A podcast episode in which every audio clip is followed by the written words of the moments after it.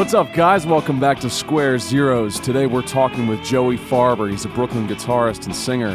This is I Seen Her Dance by the Genies, one of his bands.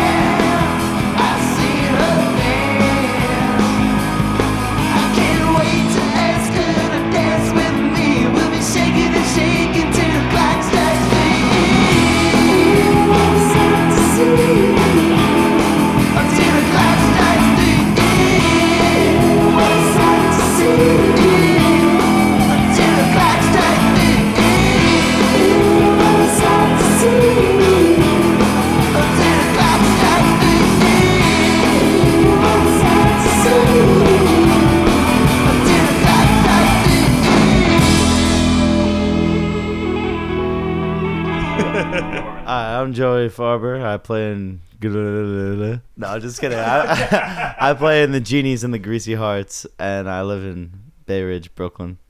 Word. Why don't you uh, describe to us a little bit how you would uh, maybe define? I know the Genies is a little bit more maybe your project, and then Greasy Hearts are some guys who brought you in. Uh, maybe you define each of those bands. Tell us what they sound like.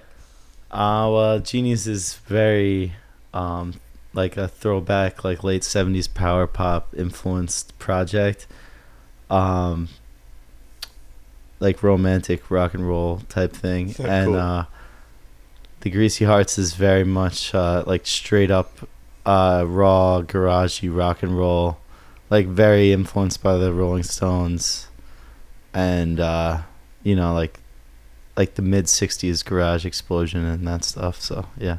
Well, let me ask you too, man. Let's let's make this explicit. So, uh, you know, like uh, you know, Derek and I have been have been playing rock and roll for a long time. We're each, you know, like half of our lifetimes we've been playing rock and roll and stuff. And I'm sure you've been playing music for a long time too. But I feel like you're one of uh, one of uh, like Brooklyn's like younger rock luminaries. You're in your early 20s. Uh, how did you come by these early influences? Like, how did you come into this like doo-wop, power pop, like Stones kind of stuff? Like, was that always there for you? Like, were your parents into it, or did you just make this big odyssey to research all this stuff? Um. Well, well, power pop was my own thing, but like basically music in general came from my parents, and my dad was a is a big like doo wop record collector. He was from the Bronx, and he just loved like all the the vocal groups from the late '50s and early '60s, and um, like that stuff had like a huge influence on me. And like my parents were just really into like soul, like Temptations, and like Otis Redding, Aretha Franklin, that kind of stuff. And uh, there's just always music around the house, and uh, I I learned guitar from my dad and everything. So Your dad was a guitar player? yeah, he he still is. He plays all the time, um, and he he taught me guitar. The first song I learned from him was "Shout" by the Isley Brothers, which is just two chords. It's just E minor and G, and uh, How many more do you need, man? not many more. Maybe like one or two more. That's about it. plenty. Yeah, yeah. Uh, what kind of guitar uh, do you have, and what kind of guitar did your dad play, and was there some sort of translation there? Uh, well, we both love Strats, and I just, I just love the feel of a Strat. Like, at maybe like aesthetically, they're not the most exciting to look at because they're so like generic at this point. But I just love Feels the way right. they feel. It just feels so right. Yeah, I, I, I just need to play a Strat. That's it. yeah. Do You know, have- ask what is it like playing uh, a Strat, playing like really rootsy rock and roll on a Strat in a town that loves its like kind of shimmery Jag Masters. man. reverb, like '90s throwback shoegaze uh, stuff that's way Boss more washed out and nowhere near as like as precise as some of the rock and roll that you play in Greasy Hearts and Genies. Well, I don't I don't really care about what other people are playing. Like I just like to play what I like to play and um yeah, like I don't really I never really paid much attention to any scene outside of the music I just really like. Like even even modern bands I'll cherry pick the ones I like and yeah, and I just like to play what I like to play. That's that's pretty much it. Well, it sounds like you have your roots a little bit deeper in, in, in music, you know, like I, that's something I, I find I have a, a problem with a lot of times is, you know, I'm like, man, the last three records I bought were from bands that started in the 80s. You know, or something like that, and I always feel like a really shitty music listener as a result. You know, like I'm not listening to modern stuff. But sometimes when you've got that sort of like that sort of basis in something else, you know, the newer stuff doesn't doesn't hit you as strong, or the stuff that does hit you that you, so as you say, cherry pick is like rooted in that. Yeah, exactly. Yeah, like my, I was talking to my one of my friends about like the best albums recent, like of the past, you know, twenty years or something, and I was mentioning like Ra- Reigning Sound and uh, the Resonars and like uh, these type of bands, and he was like. So you're saying the best bands of the past 20 years were bands that sound like they were from like 50 years ago and I was like well I mean that's what I like so like why not yeah Well, let's let's let's take this as a chance to just delve right into the music. Then, like, Okay. what are what are these sort of uh, uh? You've got a few songs for us today from different projects. What are the sort of uh, like the cycles that you've made through this music? What was it? What was your earliest stuff that you recorded um, that you have for us, and where would you say that comes from? Uh, well, yeah, this first one, I guess, is uh, off my first solo EP thing release. Um, and it's very much influenced by uh, like uh, doo wop, Brill Building pop, like Roy Orbison. Um, oh, yeah, so this is called Everybody's Been in Love But Me. Um, it's kind of just like a, one of my first pop songs, and it's, uh, you know, it, yeah, that's pretty much it. Is in that kind of Orbison vein? Yeah. I think. And uh, well, the interesting thing about it actually is like the enthusiasts, which was like a purely blues rock trio. Um, like when I started writing these songs, like I was still in the enthusiasts, and we didn't know what to do with these songs. So there was actually one show where I played, where we we played this song for uh, at the local two six nine of all places, old punk venue that closed down, and um, yeah, it's just weird that the fact that we played it because it's so not blues rock. But yeah, here it is.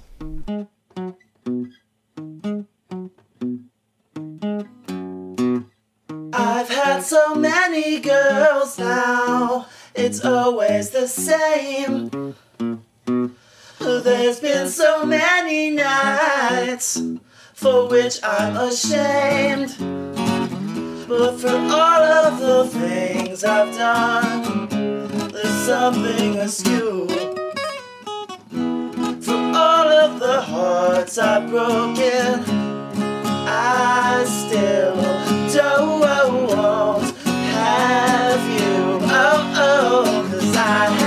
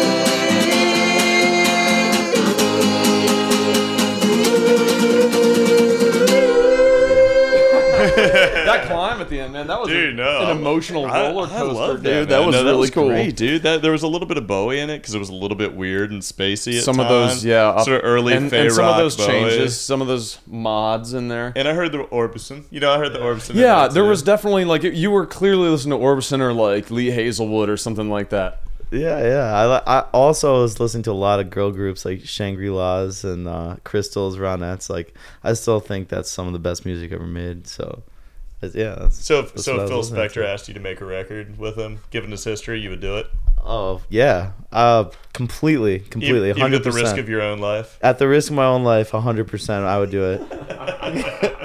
my life isn't worth as much as Phil Spector's masterpieces. So. All right, all right. let's get real talk. Real talk on Square Zeros. I like it. And one more time, what was the uh, age uh, year range there? Uh, Seventeen. Yeah, high school stuff. That was really cool. I think like production wise, uh, that was one of the more interesting tracks we've had on Square Zeros here with the voices in the background and the guitar. It had like almost an Elliott Smith kind of quality in terms of production. Right. The doubled vocals at first, but then shit got really weird. I like that. Oh, thanks, man. Let me let me ask you too. So you said you played that at a, a relatively punk venue with your blues rock band. How'd that go over? Oh, this song. Well, I think it went over pretty well. I mean, I think people are are happy to see when people try and write actual songs. So that's good. I I, I think a lot of people are like going for a sound and not paying enough attention to songwriting. So like when when people try, I mean, I tried. I hope hopefully that came over well. So yeah, I think it, I think it was good. No, that's cool. When you say Yeah. when you say sound versus actual songwriting, Yeah. can you can you maybe make that a little more explicit for us? I have an Oh, idea of what I think you mean, but I would like to know what you think you mean. well, well, I just think like um, people get too obsessed over trying to, you know, like, you know, bury stuff in reverb and cool effects, and um, you know, go for like some kind of like lo-fi sound and everything, and it, it sounds cool at first, but it's very like disposable. Like, what you really want to try to do is write something memorable, and you know, write something where you can play it acoustically and it still sounds like a real song. How do you differentiate between something that you think is well composed versus something that is like busily composed? Ah, well, I mean, sometimes it just comes down to like hooks, like just vocal confidence. Like a lot of bands don't feel confident enough in their vocals, so they'll bury them in reverb. Uh, and and also bands might feel like they're too cool or too punk to like put hooks in their songs, which is a very self defeating thing. But like, that's also coming from my point of view. Like maybe they they have a different view of music, but like, I just think um, you know, like if you pay attention to melody and and realize that rock and roll from its inception has been a vocal centric music, like from Chuck Berry to Elvis, like all the way like through like Stones, fucking all that shit, and um, yeah, just pay attention to what what you're singing, basically. Yeah.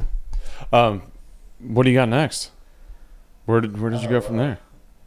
Well, this is like a really random transition, but this is like our um, punk band called Red Pop. This is uh, all the members of the Enthusiasts, plus John from the Genies uh, played guitar on it. And this is when we were in high school. We were really into Jay Reatard and all his projects.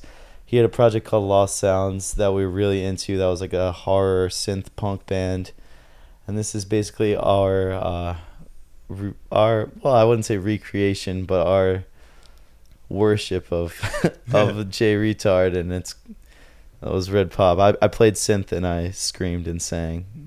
Yeah. Well, let me let me ask one question before we get into it because you say it's a random change, but I feel like you're too methodical a guy in your songwriting to have a truly random change. If this has this some elements of the composition you've been talking about that kind of carries through all of your music, what are those elements? Um. Well, I guess it's. I'm still paying attention to vocals, and I'm still. That's basically it. it. Is basically like. I'm always paying attention to vocal melodies, and um. I don't consider myself like punk at all, and this was like a punk, quote unquote, punk project, but really it was just. It was the same stuff. It's just, it's all pop music. It's all verse, chorus, verse, chorus. It's all you know, trying to find a good verse and a good chorus to match up with it. That's all.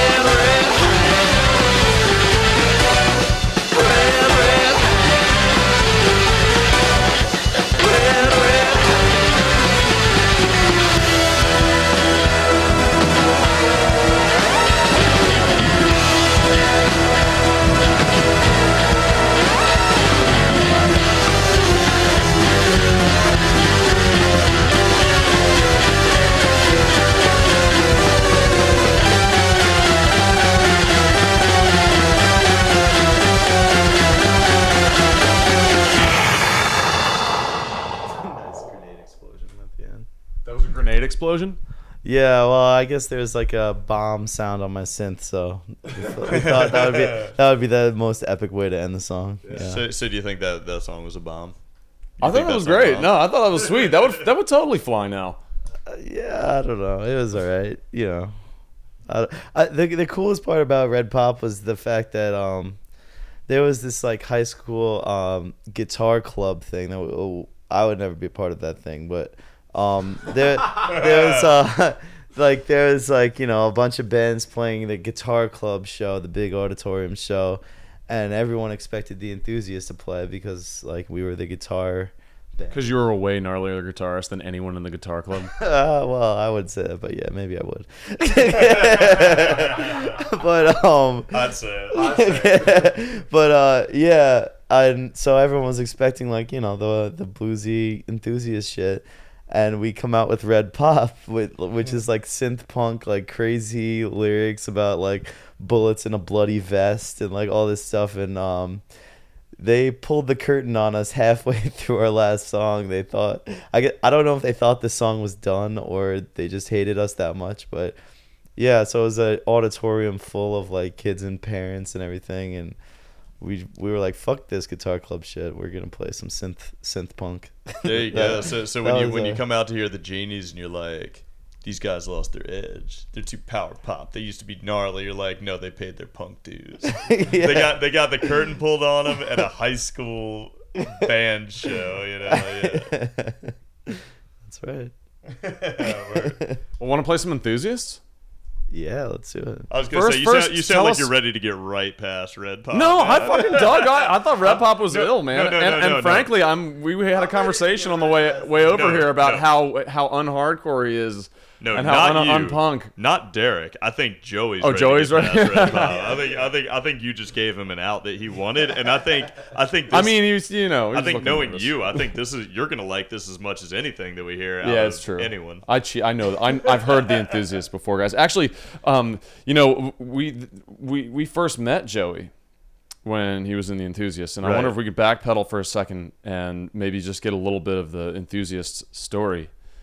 All right. Well, um, basically started. It's actually a great story because uh, my friend Dylan, uh, back in tenth grade, I guess, uh, he heard some of the solo recordings I was doing, and he came up to me and, uh, like we were, you know, just starting out being friends, uh, and he said, you know, I heard your recordings and I play drums. Like I don't have a drum set, but I, play at my cousin's house, and we should totally jam.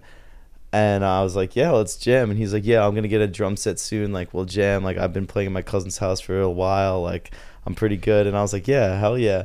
So then a few weeks later, he's like, yeah, I have my drum set. Let's jam. So I was like, yeah, I might go over to his house and we play. And you know, he's pretty basic and everything. And then I find out eventually, I find out he, he was lying to me the whole time, and he he didn't actually know how to play the drums, and he heard my solo stuff and said, "I'm gonna start playing drums now because I want to be in this band." And Shit. Whoa. yeah, so it it was really cool. Like, so we we started based on Dylan pretending to fucking know how to play. flattering. He pretended to know how to play drums, bought a drum set, practiced for a couple weeks to fake it, and then we started a band, and that's been the and now Really yeah. impressive, man. And became and became a like dope good- blues rock yeah, band, dude. Yeah, because yeah. I was gonna say when Go we Dylan, dude. That's yeah, pretty cool. I was gonna say when we That's became. awesome. I would say, because when we became aware of you guys too, like my my big thing was I was like, these guys are younger than us. They're way too good to be this young, and it, it was funny because I, I was I was kind of retelling the story earlier to our to our listeners at home who weren't here. But uh, like I remember accidentally blowing up the enthusiast spot at a venue where we basically played with them and I was talking to the bartender who was also the booker who had put them on and I was like these guys are astonishingly good. And he was like yeah man they're really good. And I was like it is staggering that these guys are 18 and he was like they're what? And I was like oh shit like went and grabbed Joey and was like, "I'm really sorry, man. I just blew up your spot with this like fucking booker." And he was like, "And he was like, we can paper over it, man. Don't worry about it. Like we'll figure it out." Like you were super cool about it. Yeah, yeah. Like we had uh, Delaware IDs for like the longest time because we were. We, well, I mean, because like there's nowhere to play in Westchester. Like it, it sucked. So we always wanted to play in the city, but we were too young. We were in high school. So we got Delaware IDs and it, Don Pedro. We always used to play, and Jake Noodles, the old booker there, would always think we were actually from Delaware, and he would always be like so grateful. He's like, "Oh wow, you guys like come out all the way from Delaware to play here. Like that's so cool, you guys." We're just like, "Yeah, you know, there's just like a tunnel that goes straight from Delaware to New York. It's no big deal." It goes straight from Delaware and 18 to 21. There's just this Yeah. tunnel that goes. Yeah, it's a it's a time space tunnel. Yeah, You know that's funny. eh, That's like the at least the third time, probably the fourth or fifth time that uh, Jake Noodles has been called out invoked. on invoked. His spirit has been summoned uh, From on Portland Square Zeros back to from Brooklyn. Portland. Jake, man, we got to get you back here to like guest interview or something like that at this Dude, point. what do you think his early bands were like? Because you know he had like I could Amityville not imagine. Dollhouse here, That's right, which was the like wild. Jake, dude, get I at can us. Imagine, yeah, dude. that was a, that band was just a vehicle for him to show off his dick. To get naked, yeah, man, get naked, dude. I mean, he's rag. he's he's packing, so I can't Yeah. I can't fault No, him. no, no. But It's funny. We, we I'll, I'll keep I'll keep I'll keep I'll keep my sources hidden. But uh, there's there's a band that I propositioned to see if uh, they would play. They they would come and you know like you know hang out with us for Square Zeros, and the guy was like, "Oh, dude, my early shit's too embarrassing." And my response was, I was like. I've seen your dick twice on stage. I was like, I've seen you get naked on stage twice, and you're gonna say you're too embarrassed by your early music. Like, like, like taking it out on stage indicates to me that you don't give a Yeah. shit. Like, how are you gonna? And I was like, I guess he's just proud of his dick, He's but not proud, proud yeah. of his early pop punk shit. and I was like, res- respect, man, respect. You know, Oh, like Jake's. Jake's. I hope Jake's proud of both, and I hope we can get him on sometime. yes, Well, well, before we get too far afield here, uh, let's let's run enthusiasts. Uh, what are we listening to, Joey? Uh, this is called Shattered Conceptions. I played it because well, I'm not afraid to be embarrassed by old music, and and uh, this has some embarrassing baby noises in it, and um. Like I really like the song and I'm really proud of the song, but there's like a, it's like our psychedelic song on the album, so I thought it would be really cool to put like a bunch of baby noises and you'll hear them, and it's Got a really, little weird It's it. really creepy and off-putting, but yeah, that's that's why I picked it.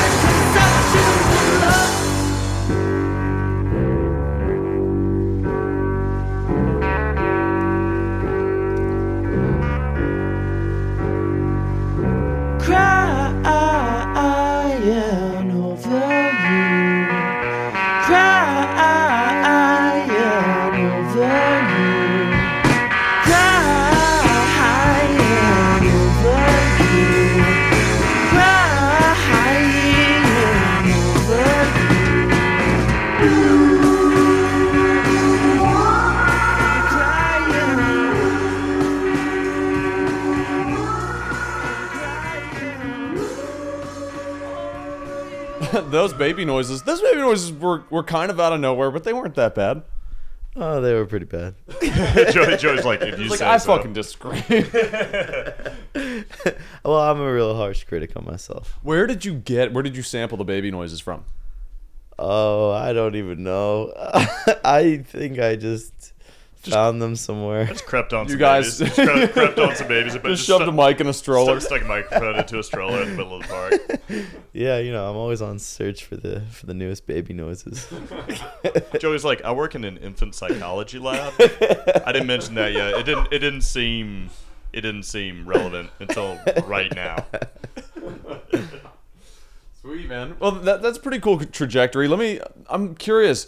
Did you have a overarching, like an arching vision for where you want to go musically, or are you experimenting uh, in each instance? Uh, well, yeah, I'm I'm basically always just trying to push myself, and um, I in all the projects, I guess the overarching thing is just to make the ultimate song. Like it's all about just trying to make like a great song, like no matter what, and um, the song song is king, and uh, that's how it's been for all the projects. That's that's basically it. That's cool, man. Let me ask you a question then, because I know a lot of bands, the way that they start with their sort of process is, okay, we're working on a record.